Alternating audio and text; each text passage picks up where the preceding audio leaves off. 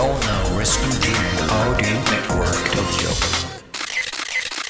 ォーカスオン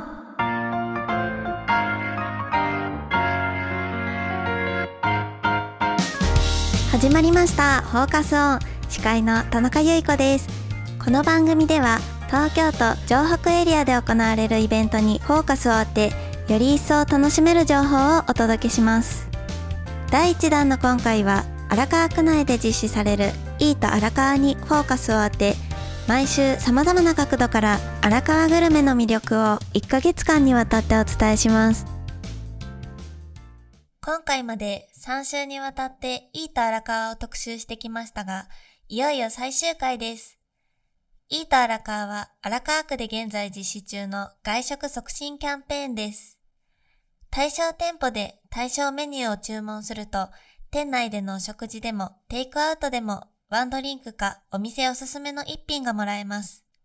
こちらのキャンペーンは11月30日までですので、ぜひご利用ください。今回の配信では日頃から実際に荒川区飲食店を利用している地元の方3名にお越しいただきましたので、シーンに合わせたおすすめのお店を教えてもらいたいと思います。お店選びの参考にリアルな声をご活用ください。それではまずゲストの皆さんに自己紹介をお願いしたいと思います。では、星さんからお願いします。はい。えー星玲子と申します。えー荒川区の東尾久に住んでいます。主人と、えー子供二人、男の子なんですけど、高3と中3の息子がいて、今ダブル受験でとっても大変です。よろしくお願いします。よろしくお願いします。続きまして、渡辺さん。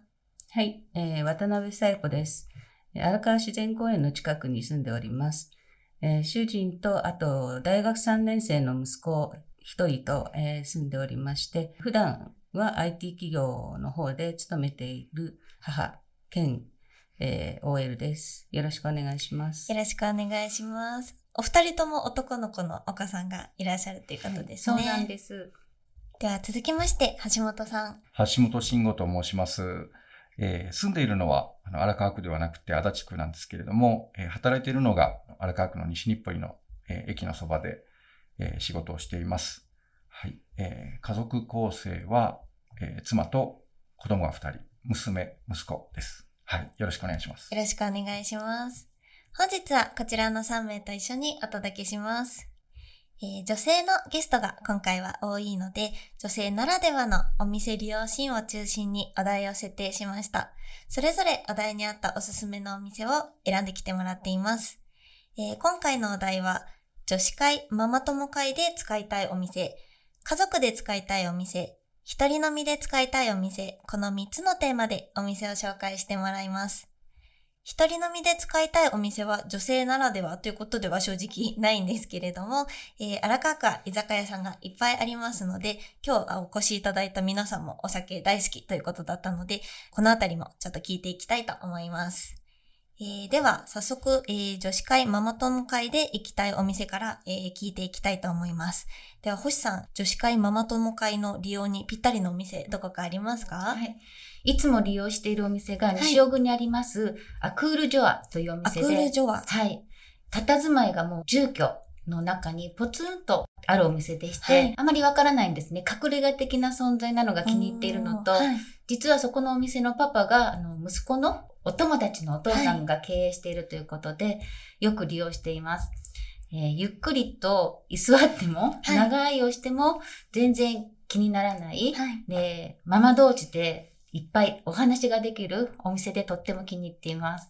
ありがとうございます。知り合いがやられてらっしゃるっていうことで、そこも地元ならではな感じでいいですね。そうですね、はいちょっぴりわがままも聞いてもらえるところとかが、なおいいですね。はい。お料理のジャンルは、えっ、と、どんなフレンチなんですよ。フレンチ。ではいちょっ。とフレンチだと、ママさんからするとはい手が高くて届かないかなと思うんですけども、やはりランチならではのお値段で、でもコースのように、えースープ、メイン料理、デザートというふうに出てくるので、はいえーちょっぴり贅沢な気分も味わえるお店です。ありがとうございます。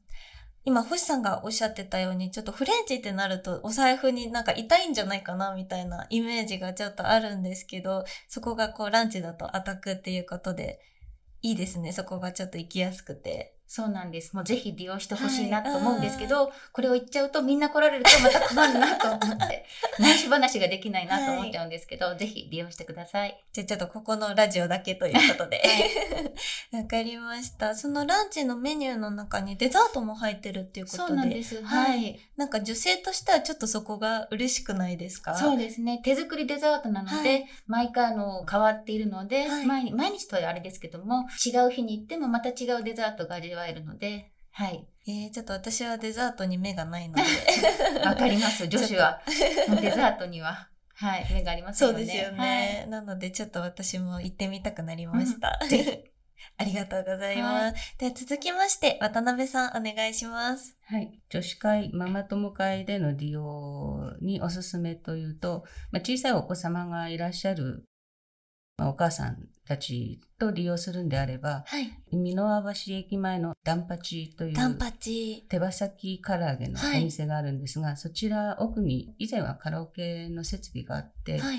防音のあのお部屋があるので、そちらだとお子さんが騒いでも、もう気にせずはい。楽しめる。こう泣いたりしても、ええっていうことですそうですね。ね。そういうお部屋があるので、小さいお子さんをお持ちのお母さんってどうしても周りの方に気。遣ってしまうので、はい。まあ、そういったお店が使えるというのがありがたいところだと思います。で、そちらはあのメニューもマスターがはい。全部手作りにこだわってまして、メニューまで、まあ、そのマスターの方がはい。作っあの作っているので、とってもアットホームな感じで使いやすいお店だと思います。えーありがとうございます。ちなみにメニューはどんなメニューが出てくるんですか？看板にあります手羽辛屋とありますので、はい。あのそちらがもうとてもおすすめで、はいあのお子さんにでも食べやすい甘い感じから、あの大人の方がビールのおつまみにはい。食べられそうなあのスパイシーな味まであの選べますのでおすすめですね。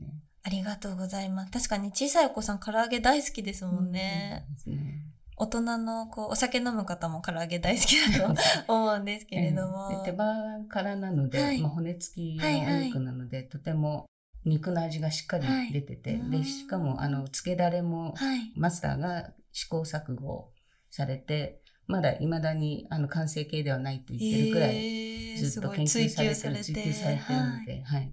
いつ行っても美味しいですはい。ね。はい、じゃあ常にこう進化してる味っていうことですね。はいえーでも甘い味もあって辛い味もあって、なんかその日の気分でこう選べそうでいいですね。はい、そうですね。はい。ありがとうございます。では続きまして、えー家族で使いたいお店をテーマに聞いていきましょう。星さんは家族で使いたいお店はどこですか、東奥にあります熊野前商店街の中にある小引き屋さんというお店でして、はいはい。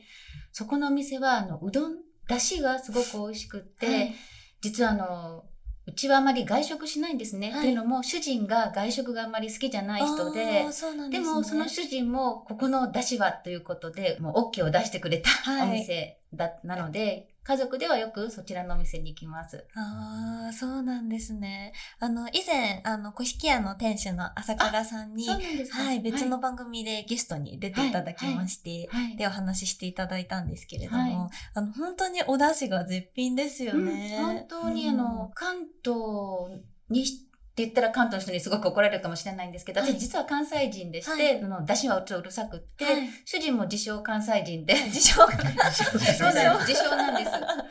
実際はどこなんですか？一応あの10歳まで関西に生まれ育って、はいはい。自分は関西人だって言ってるんですけど、はい。私からしてもすごく関西の出汁に似てるなって思うぐらい、お出汁がとっても美味しくって、でまた小池屋さんの雰囲気も好きで、ファミリーで行っても、はい。とてもいいお店なんで。うんはいすごい居心地いいですよね。そうですよね。ついつい長いをしてしまう。はい。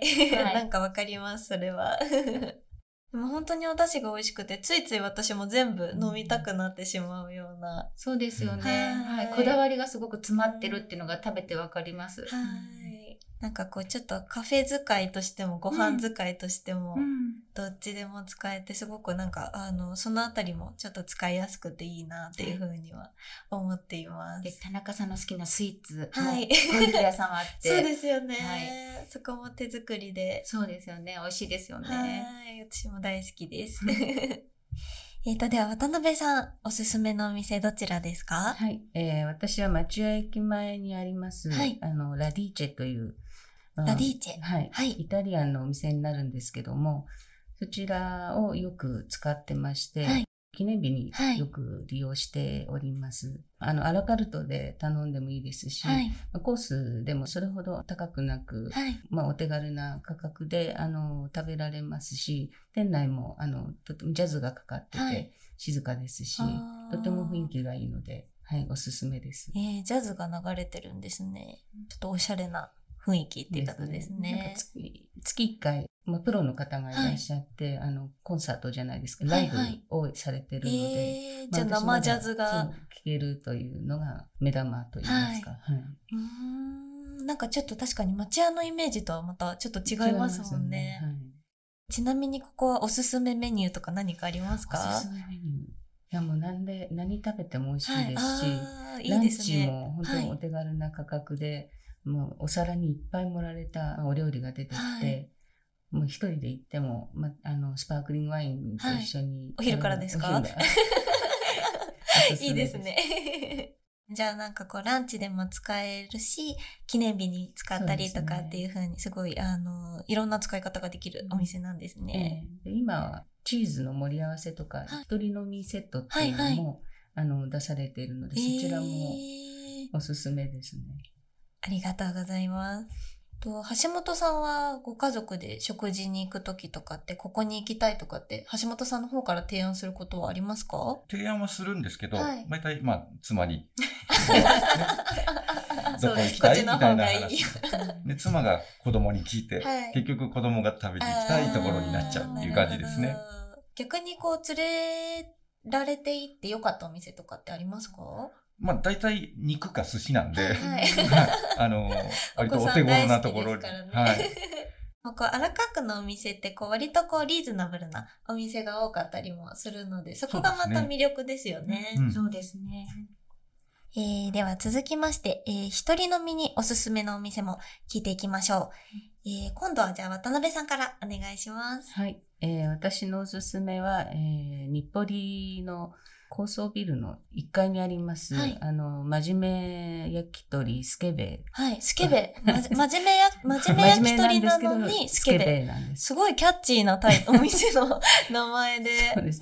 でも、あの、ま、店名にあるように、はいあの、本当に真面目に焼き鳥をま作ってらっしゃはいるお店で、そこのおすすめはもう初と初本。初と初元。初本はもう予約をされるくらい人気で、へーあの、そうですね、遅く行くともうその初本が食べられないというあような、焼き方も、あの、ー絶妙な感じで。ですねタレはいタレでも塩でも、はい、美味しくいただけます。あのスタッフの方もイケメンなので、うんぜひ。じゃあちょっと目の保養にもね。いいですね。なおちょっと楽しめるっていう。一人で行って、イケメンと喋りながら飲んで、ちょっと癒されて。癒されて帰る。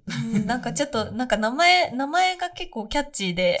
そうですね。女の人一人で入るのにはなんか敷居が高そうですよけど。ね。全然、あの、若いスタッフなのでうん、課金もありますし、一杯100円で、あの、ごっそり入れられる焼酎の壺も置いてあって、そこーまあセルフで。うん。あう、ん。セルフで。ていう飲み方もできはいますので、はいはい。はいじゃあ若いエキスをもらいに。そうですね。明日への活力。むしろ逆にこう、旦那さんがいたりとかすると逆にちょっと気使っちゃうかもしれないですね。一人の方こそ、一人こそ逆にいいかもしれないですね。えーでもなんかちょっと興味湧きましたね。ねえ、行ってみたいな。じゃあ、えーと、続きまして、星さんおすすめのお店をお願いします。私はこう一人でブラッと飲みに行ったことがないんで、はい。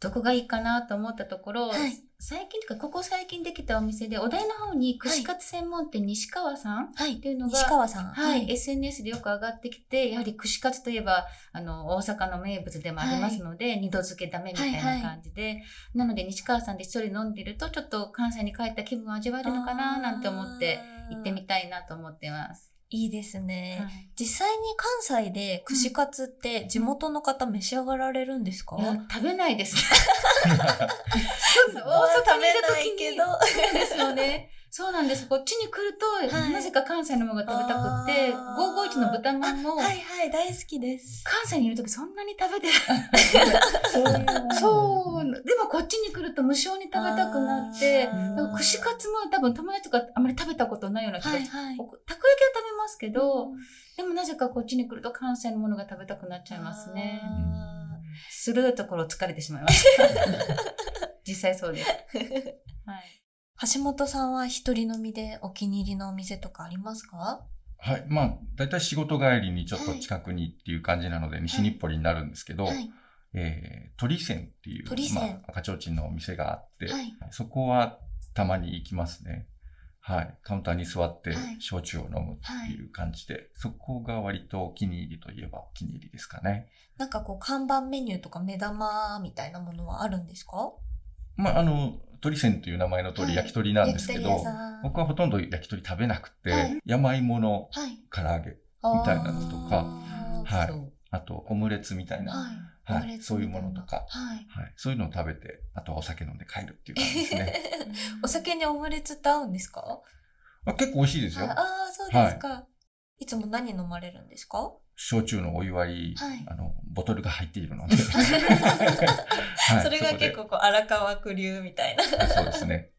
今回は女子会ママ友会で使いたいお店、家族で使いたいお店、一人飲みで使いたいお店と、こう3つの C に合わせたおすすめの飲食店を地元をよく知る3名の方に教えてもらいました。えー、星さん、渡辺さん、橋本さん、ありがとうございました。ありがとうございました。11月1日からスタートしたイート荒川キャンペーンも11月30日までと残すところあと10日ほどとなりました。もうすでに利用された方もまだ利用されてない方も気になったお店がありましたらぜひ足をお運びください。店内での飲食はまだちょっと気になるという方もテイクアウトのメニューがありますので、えーこちらもぜひご利用くださいね。今回番組で全てのお店はご紹介できませんでしたが荒川区には他にも美味しいお店がたくさんあります。ぜひ、イータ荒川のウェブページもご覧ください。4回にわたり、イート荒川タイアップのフォーカスオンをお聞きいただきありがとうございました。また、いつかお会いしましょう。